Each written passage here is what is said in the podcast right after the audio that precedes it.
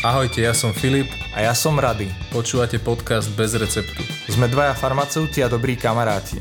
Spoločne sa budeme venovať problematike voľnopredajných liekov a výživových doplnkov. Poradíme, ako sa orientovať v lekárni Vyhneme sa zavádzajúcim informáciám a spolu so zaujímavými hostiami nazrieme do najnovších poznatkov modernej medicíny a farmácie. Čaute, vítajte v ďalšej epizóde podcastu Bez receptu. Ja vítam medzi nami nášho hostia, môjho bývalého spolužiaka, spolubývajúceho človeka, s ktorým sme zdieľali jednu postel a mnoho zážitkov jedného z mojich najlepších kamarátov, doktora Martina Magdalena. Maťo, hm. čau. Čaute chalani, ďakujem veľmi pekne za pozvanie. Čau, vítam ťa. Maťo robí v klinickom, v klinickom výskume, vo firme, ktorá robí klinický výskum. Práve preto je absolútne povolaným človekom, aby nám povedal o tom, ako prebieha takéto klinické skúšanie. Maťo, ako sa dostane látka, ktorá by mohla byť potenciálnym liečivom, či už je prírodná alebo syntetická, ako sa dostane do tej fáze, že bude skúšaná na ľuďoch? Každá farmaceutická firma, ktorá sa zaoberá no, výskumom v podstate nových liekov, tak má oddelenie v rámci svojich štruktúr, ktoré sa volá no, Research and Development, čo je v podstate v preklade výskum a vývoj, mm-hmm. kde sa vedci danej firmy zaoberajú nájdením nejakých e, potenciálnych molekúl alebo nejakých liečivých látok, ktoré si myslia, že by mohli mať nejaký veľmi prínosný účinok pre ľudí a tým pádom vlastne v laboratóriách sa skúšajú a nachádzajú rôzne typy látok, ktoré ak vedci vidia, že majú nejaký určitý potenciál, tak potom môžu postúpiť vlastne do preklinických skúšaní, uh-huh. kde sa vlastne dostaneme a potom až následne do samotného klinického skúšania na ľuďoch. Ale ako to prebieha v tej praxi? Hej? Ľudia v tom R&D, tom Research Development oddelení, oni tiež zdakade musia tie, nazvime to molekuly, ktoré by mohli byť potenciálne liečivami neskôr, musia ich zdakade čerpať. Ja viem, že my sme mali na škole také, že molekulové modelovanie, že tam sme si modelovali rôzne substancie, ktoré by mohli mať žiaduci vplyv na ľudské telo. Ale inšpiro, už inšpiruje niekedy týchto ľudí aj príroda samotná, že napríklad nachádzame v prírode tieto látky? Určite áno. Akurát nie všetky prírodné látky priamo môžu byť spracovávané, hlavne z toho dôvodu, že nemusia mať úplne všetky vlastnosti, ktoré zaručia stabilitu danej látky, prípadne nejaké špecifické vlastnosti. A tam práve je dôležitý proces tých vedcov, že oni vedia tú látku, či už prírodnú alebo pripravenú v laboratóriách, tak nastaviť, aby jej vlastnosti splňali všetky očakávania, aby daná látka bola stabilná, aby mala stále zloženie, aby sa nemenila v rámci toho procesu.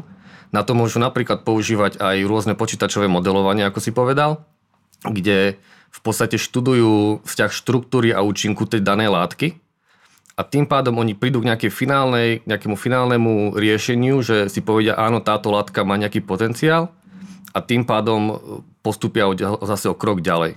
A ten šéf toho oddelenia povie, že toto je látka, ktorú teraz my posúvame vám do firmy, a skúšajte ju. Hej, toho oddelenia povie úplne najväčšiemu šéfovi, poďme skúšať na ľuďoch túto molekulu, lebo si myslíme, potom ako sme modelovali nejaké simulácie, ako by sa mohla správať v tele, že by mohla mať o, dobrú bezpečnosť a dobrý účinok zároveň. V podstate áno, ale ako som povedal, predtým, jak to príde na samotné skúšanie na ľuďoch, tak ešte musí tá firma vykonať preklinické skúšanie. Aha. Tie si vieme vlastne rozdeliť na dve základné časti, to sú in vivo a in vitro testy. Keď to preložíme do laického jazyka, tak in vitro testy sú v podstate v preklade testy mimo organizmus. A teda niektoré štruktúry tela alebo bunky vieme vyseparovať z organizmov a skúšame v podstate zjednodušene v laboratórnom skličku nejaké základné parametre tej látky, či tam nastanú nejaké patologické procesy, nejaká úplne základná bezpečnosť, aby sme videli, ako tá látka sa správa v daných štruktúrach tam potom tí vedci vidia, či už tam je nejaký ten potenciál, že či už napríklad nezabíja tie bunky, čo vlastne nikto nechce, lebo potom sa nemôže postúpiť na ďalšie testovanie. Druhá časť sú napríklad in vivo testy, čo sú vlastne v preklade testy na živom organizme, kde sa používajú buď nejaké živé tkanivá, ktoré sú vyseparované, alebo konkrétne napríklad zvieratá. Mhm, aké zvieratá sa používajú? Veľmi to záleží aj do typu látky, pretože keď skúšate nejakú látku napríklad na depresiu, tak v podstate tie zvieratá, ako keby musíte zmeniť aj genetický kód a oni musia mať tú depresiu. Vy nemôžete akože keby skúšať nejakú látku na nejakú chorobu na úvozovkách zdravom zvierati, pretože by ste nevideli tie základné efekty. Čiže najčastejšie sa používajú potkany, laboratórne myši alebo králiky napríklad. Dobre, poďme k tej fáze, kedy ten šéf povedal, že toto je to liečivo, alebo toto je to potenciálne liečivo, ktoré chceme skúšať. Čo on urobí? Komu, komu ďalej ide tento proces? Ide to, objedná sa nejaká firma, objedná sa nejaké laboratórium, alebo ako toto celé vyzerá. A potom mám ešte jednu podotázku na teba. Takže ako, aký je ten proces, aké subjekty vystupujú v tomto celom procese? No, firma vlastne nájde nejakú látku alebo molekulu, alebo môžeme to nazvať v podstate hociako, ktorý má nejaký potenciál podľa tej farmaceutickej firmy Samozrejme, oni si musia spraviť nejakú internú kalkuláciu, pretože tento, tieto procesy sú extrémne finančne náročné a tá firma si musí byť viac menej istá so sebou, že je tam nejaký ten potenciál, nemôžu skúšať každú jednu molekulu, pretože jednoducho na to nie sú finančné prostriedky. Mm-hmm. A teda keď sa rozhodnú, že pre klinické skúšanie aj ich vlastne nejaké molekulové počítačové modelovanie im vyšlo v poriadku, že sú s tým spokojní, tak môžu prejsť do samotného klinického skúšania na ľuďoch. Tam sú v podstate dve alternatívy. E, buď si to tá farmaceutická firma spraví sama, mm-hmm. že bude mať vlastný personál, ktorý bude riešiť tieto klinické skúšania s danými nemocnicami, s doktormi, ktorí sa na tom budú podielať. Alebo častejšia alternatíva je, že sa budú využívať firmy, ktoré sa nazývajú klinické výskumné organizácie. Mm, to je firma, pre ktorú vlastne ja pracujem. A to sú spoločnosti, ktoré sa práve zaoberajú tým, že pre farmaceutické firmy vykonávajú samotné klinické skúšanie je to hlavne z toho dôvodu, že to je extrémne personálne aj časovo náročné. Tá firma musí zohnať e, nemocnice, samotných doktorov, musí vlastne vytrenovať tie nemocnice, vytrenovať tých doktorov, sú tam podpisované zmluvy, rôzne vlastne regulatory, aktivity, čo sú vlastne schváľovanie a podávanie na etické komisie, čiže to v podstate berie extrémne veľa času a preto sa to tej farmaceutickej firme viac oplatí delegovať na nejakú výskumnú mm. organizáciu. Samozrejme s tým, že tá farmaceutická výzma vedie ten výskum, to klinické skúšanie, že oni vlastne dávajú do toho svoje financie, majú nad tým dozor, majú samozrejme hlavné slovo, ale ten vykonávateľ je tá, tá firma, ktorú no. oni si vyberú. Áno, a teraz tá moja podotázka, už si tam zhruba naznačil tieto slova, ktoré sa chcem spýtať. Koľko stojí v podstate vývoj toho potenciálneho liečiva do tej fázy, ktorú sme si povedali, čiže do toho predklinického skúšania, že ešte, ešte to nepodávame ľuďom, ale sme tesne pred tým, koľko zhruba stojí tú firmu táto fáza. Samotný tento proces vlastne tých preklinických skúšok a hlavne toho nájdenia tej správnej látky, tej molekuly, ktorá by mala nejaký potenciál na klinické skúšanie, je extrémne drahý, drahý proces. Čiže tam si netreba predstavovať, že tie farmaceutické firmy teraz cieľia, že všetky vyskúšame a budeme mať strašne veľa peňazí. Ako sme si povedali, nie tá každá molekula sa dostane vôbec do toho klinického skúšania. Tam rádovo sa možno dostane jedna z 500. Že to je akože veľmi, separa- veľmi vlastne tam je tá separácia mm-hmm. obrovská. A tu sa bavíme o desiatkách až sto, stovkách miliónov amerických dolárov napríklad. A sú tam zarátané aj v tomto, hej, dajme tomu, že jedna z 500 sa dostane do toho klinického skúšania, na to, do toho skúšania na ľuďoch. A čo tých ostatných 499? Lebo na nich tiež bolo vynaložené nejaké kvantum financií. Zarátava si, si to tá firma vlastne do toho, čo si povedal, že tých, tie stovky miliónov dolárov? No, zarátava, lebo ona reálne tie peniaze minula. Čiže ano. v podstate pre nich je to keby nechcem to nazvať čistá strata, pretože s niektorými tými molekulami sa dá ešte napríklad pracovať, že sa dajú vymodelovať trošku inak, aby mali lepšie vlastnosti.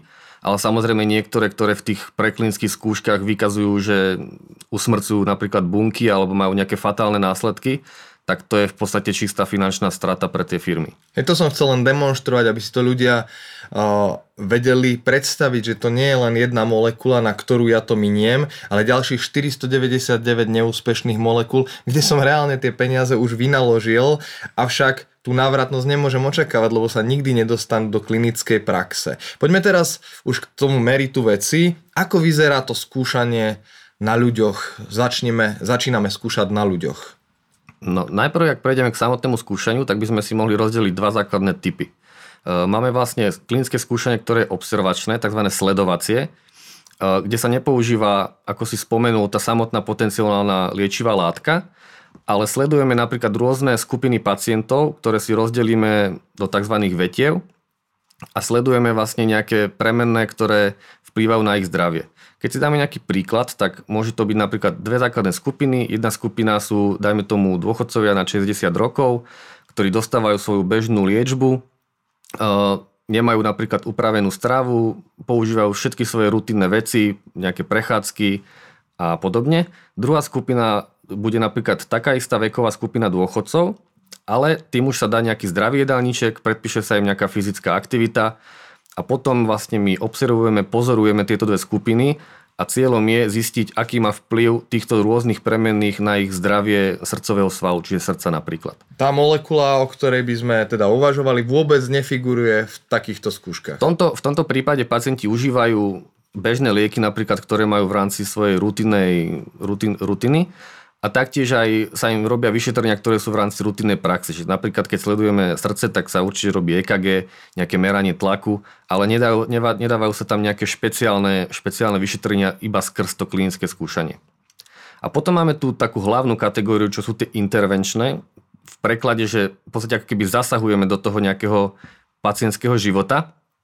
A to znamená, že tu už máme ten potenciálny liek a chceli by sme vlastne zistiť, ako vplýva na tých ľudí tá intervencia, to zasahovanie tu je v tom, že my tým, že máme nejaký nový liek alebo novú liečivú látku, o ktorej ešte samozrejme nevieme úplne všetko, tak tie vyšetrenia, ktoré sa pacientom robia, sú oveľa širšie. Tam môžu sa robiť aj vyšetrenia, ktoré sa v rámci bežnej rutinnej praxe nerobia a to je hlavne preto, aby sme zistili všetko možné o tom danou, o tej danej liečivej látke a taktiež ako to vplýva na tých pacientov, či tam náhodou sa nevyskytujú nejaké, nejaké reakcie. A v podstate ten pacient ako keby je už v tej intervencii, že už zasahujeme aj do nejakého v podstate rutiny. Mm-hmm. Môžem sa dať ja skúšať? Môžem byť ja ten, na ktorom bude skúšané toto liečivo?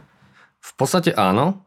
Samozrejme záleží, či máš dané ochorenie alebo si nejaký zdravý dobrovoľník. Mm-hmm. Tam sú vlastne dva typy, že klinické skúšanie intervenčné je rozdelené do štyroch základných fáz a iba prvá fáza je možná skúšať na zdravých dobrovoľníkoch. Uh-huh. Potom už fáza 2, 3 hlavne a takisto aj 4 už sa skúša na ľuďoch, ktorí majú dané ochorenie, na ktoré by mala tá liečivá látka pôsobiť. Dobre, tieto fázy si ešte rozoberieme a ešte som mal jednu otázku, keby teda ja som ten potenciálny, na ktorom to bude skúšané, aké sú moje práva, alebo ako som ja chránený, povedzme, ako je chránené moje zdravie, moje údaje, moje, ja neviem, GDPR a tak ďalej, že či niečo je také, ktoré by ma chránilo ako tohto, tohto človeka. Či dostaneš No tak to zaplatené. som sa nechcel priamo opýtať, ale však Ale ja to pridávam určite. túto podotázku. Či dostaneš zaplatené.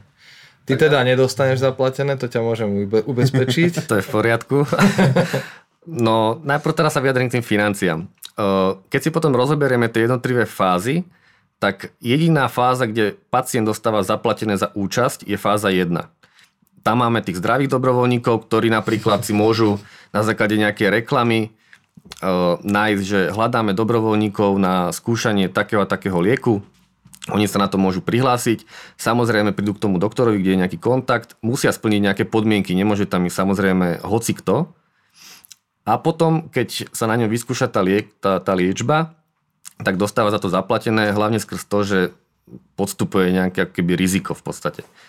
Čo sa týka zvyšných fáz, kde už máme pacientov z daných ochorení, tak tí síce dostávajú pacientské náhrady, napríklad cestovné, môže to byť napríklad strata za mm, ušlú mzdu v zamestnaní, lebo musia častejšie chodiť k tým doktorom, ale reálne nedostávajú žiadnu výplatu za to, že sa zúčastnia. Ich hlavný benefit je to, že by im to malo zlepšiť ich, ich zdravotný stav.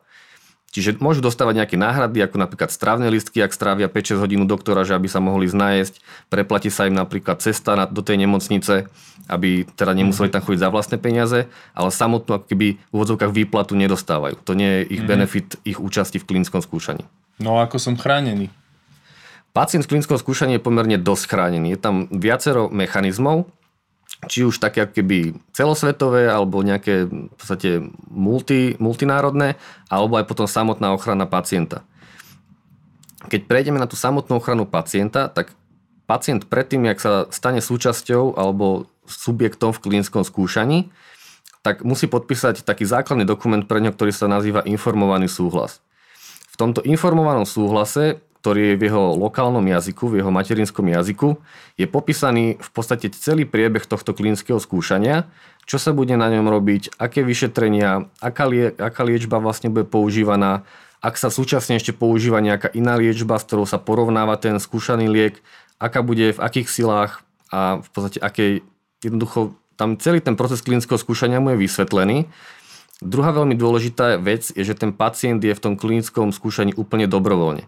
To znamená, že on v hociakom čase, jak to klinické skúšanie beží, môže odstúpiť, môže stiahnuť svoj informovaný súhlas bez udania dôvodu, či to tak cíti, alebo napríklad si myslí, že mu ten liek nerobí dobre, on má hocikedy možnosť proste skončiť a nemá za to samozrejme žiadne pokuty ani nič. Taktiež nemôže sa porušiť jeho vzťah s lekárom, čiže štandardná prax musí byť samozrejme dodržiavaná a je v podstate ako keby takým pánom svojej situácie, pretože ten informovaný súhlas je strašne záväzný. Taktiež, čo sa týka toho informovaného súhlasu, tak on má je mu daný dostatok času na prečítanie, môže si klasť otázky, ten doktor mu musí všetko vysvetliť, ak mu nevysvetlí všetko, tak tým pádom ho nepodpíše a není súčasťou klinického skúšania. Taktiež si ten informovaný súhlas môže pacient zobrať domov, môže sa poradiť s rodinou, prípadne s nejakými, môže si vypýtať nejaký druhý názor, dajme tomu, aby vedel, že či je to pre neho výhodné alebo nevýhodné. A až keď je úplne plne presvedčený, tak až potom vlastne môže podpísať informovaný súhlas a vstupuje do klinického skúšania. Potom druhá taká časť ochrany pacientov je samozrejme taká, že každé klinické skúšanie je dozerané nejakými orgánmi. E, nie je možné, aby nejaké dokumenty, ktoré s ktorými vlastne pacient bude prichádzať do, do, do styku, neboli schválené napríklad etickými komisiami alebo nejakými štátnymi autoritami, čiže na Slovensku napríklad štátny ústav pre kontrolu liekov, čo znamená, že vlastne všetky pacientské dokumenty, ktorými pacient prichádza do kontaktu v rámci klinického skúšania, musia byť v lokálnom jazyku, v jeho materinskom. Celý text týchto dokumentov je schválovaný danými autoritami a tým pádom, ak tie si myslia, že tam je niečo, čo tomu pacientovi nejako škodí alebo nie je mu úplne jasne povedané, malo by to byť preformulované, tak oni vlastne vrátia buď tým výskumným organizáciám alebo tým farmaceutickým firmám, aby to prerobili, aby ten pacient bol čo najviac chránený a všetko mu bolo jasné v rámci toho klinického skúšania.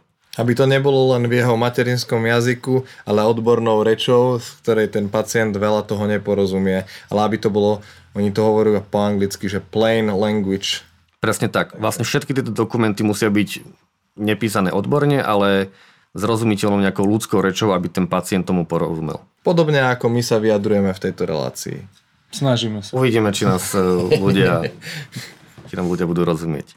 No a ďalšou potom takou poslednou vetvou sú komisie, ktoré monitorujú dáta ešte som zabudol povedať, to je veľmi dôležitá vec. Pacient, keď vstúpi do klinického skúšania, tak on tam nefiguruje vlastným menom.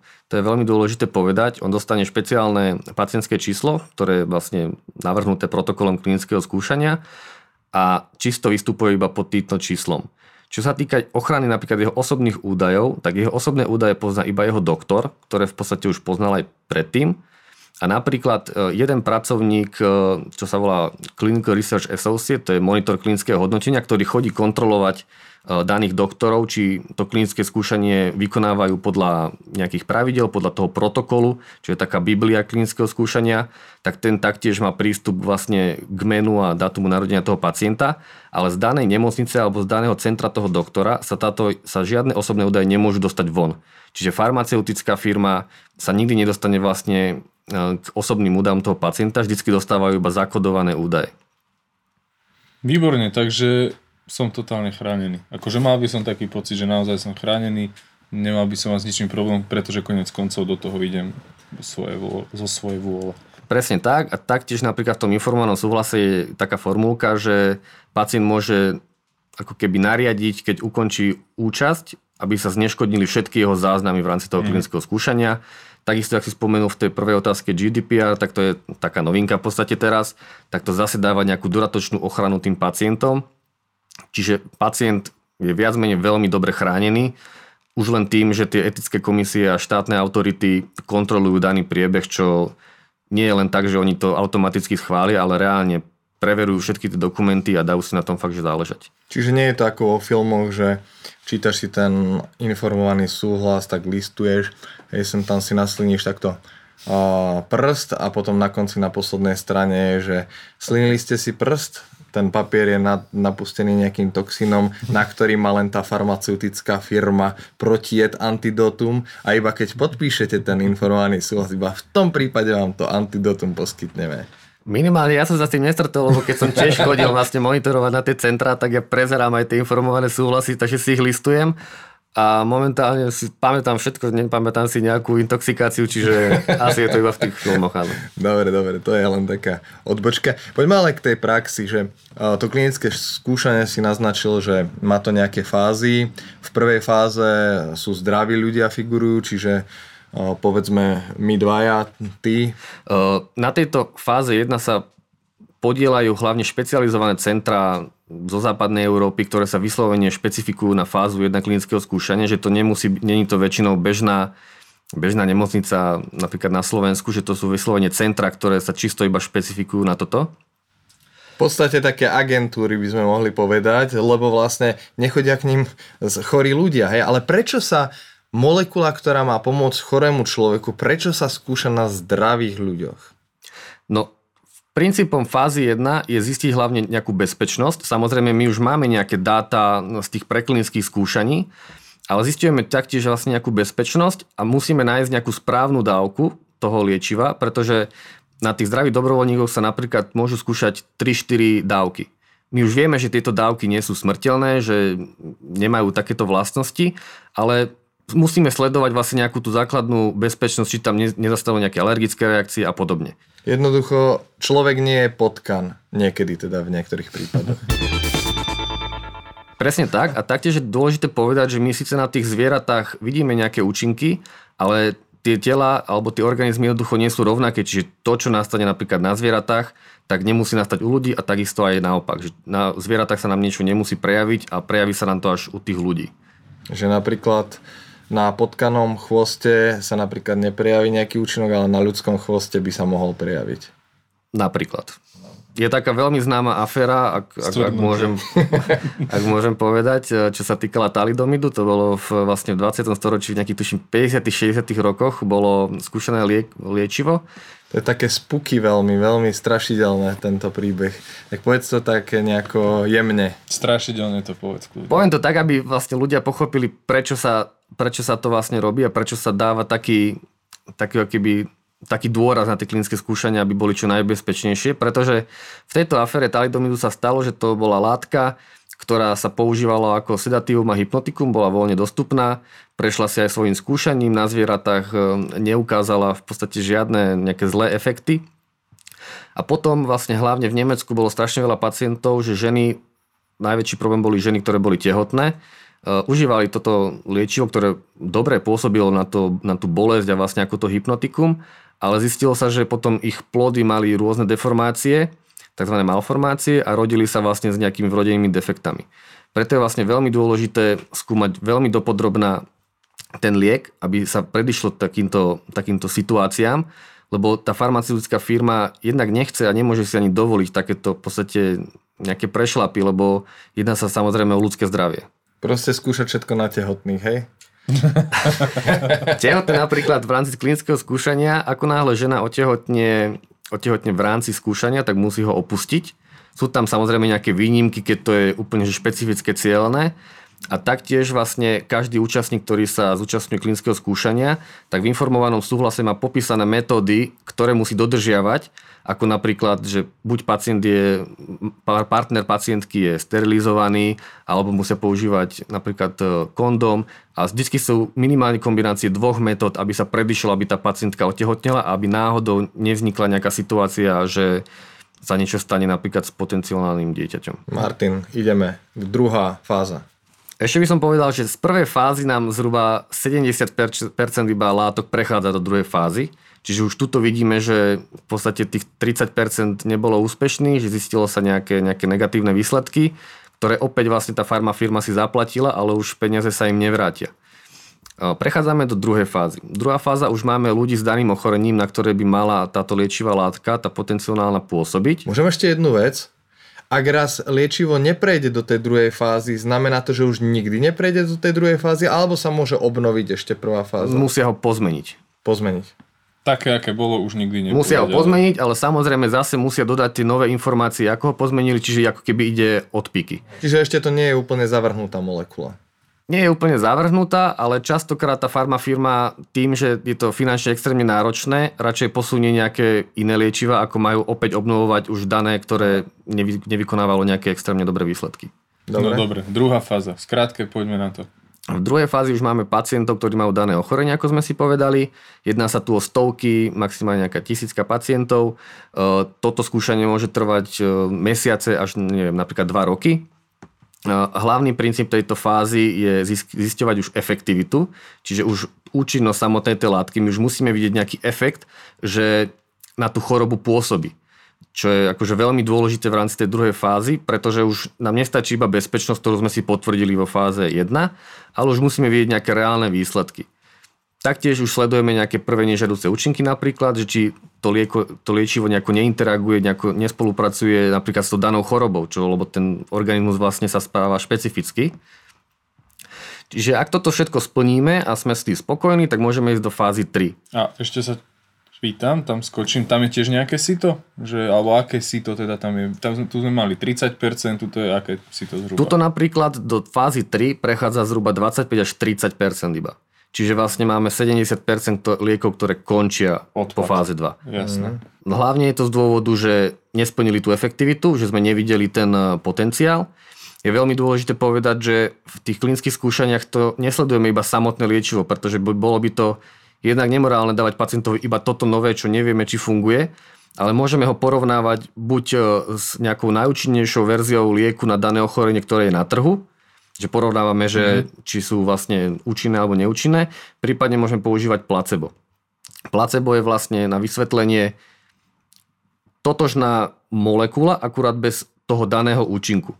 Totožná lieková forma. Totožná lieková forma, ono to vyzerá úplne rovnako ako ten, tá skúšaná látka, akurát nemá žiadny efekt.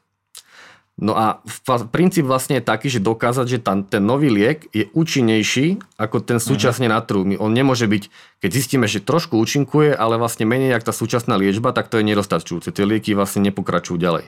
Čiže on musí preukázať, že fakt je inovačný, že má nejaké lepšie účinky, možno menej nežiaducich účinkov ako súčasná liečba a tým pádom postupuje vlastne ďalej. To ako keby do Barcelony zobrali iba hráča lepšieho ako je Messi minimálne by ho zobrali aj rovnako dobrého, ale bol by lepší kamarát v kolektíve a nebol by nejaký nepriateľský, tak samozrejme aj tak akože by... To je ako keby si jazdil Formulu 1 a prišiel by ti nový monopost, ale bol by pomalší ako ten tvoj pôvodný. No. Asi tak. Darmo by sa ti tam pohodlnejšie sedelo, ale keď by si nedostával tú rýchlosť, tak by si ho samozrejme nevymenil a nechal by si si ten rýchlejší, ten starší. Presne tak. No dobre, fáza 3. Fáza 3 je v podstate taká, taká hlavná. Taká hlavná, kde už fakt, že máme veľké nádeje v rámci tej liečivej látky. Opäť tam vybereme už iba takú najúčinnejšiu mm, silu danej liečivej látky, že vieme, že táto nám už najlepšie napríklad pôsobí. Samozrejme, nemusí to byť jedna, môže to byť aj dve, ktoré najlepšie pôsobia, aby potom tá firma vedela si vlastne predávať viaceré alternatívy toho lieku. A tu už je oveľa väčší počet pacientov s daným ochorením, tu už sa bavíme o niekoľko stovkách, môžu to byť až tisíce. E, niektoré štúdie majú vlastne vo fáze 3 aj 5 až 10 tisíc pacientov, že na, hlavne nejaké veľké kardiologické štúdie, kde sa skúša efekt na srdce, prípadne e, na e, dýchací trakt sú veľ, veľmi veľké štúdie vykonávané. A tu opäť vlastne už ideme viac do detailu v rámci tej efektivity.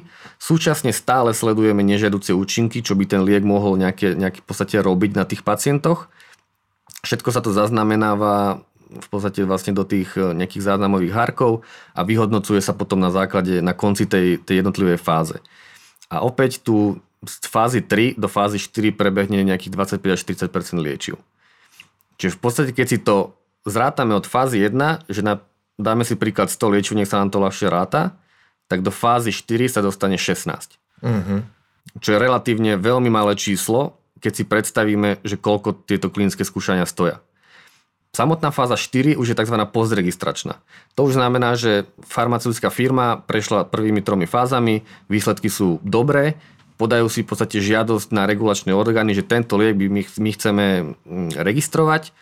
Tie regulačné orgány vlastne prejdú celou, celou tou históriou toho, toho, toho lieku, celou tou históriou toho klinického skúšania, preberú všetky možné vlastne analýzy, štatistiky, ktoré tam boli vykonané a keď sa rozhodnú, že áno, že toto vyzerá veľmi slubne a je to bezpečné, pacient sa cítil potom dobre, malo to fakt, že nejaký efekt na tú jeho chorobu, tak ten liek sa môže registrovať.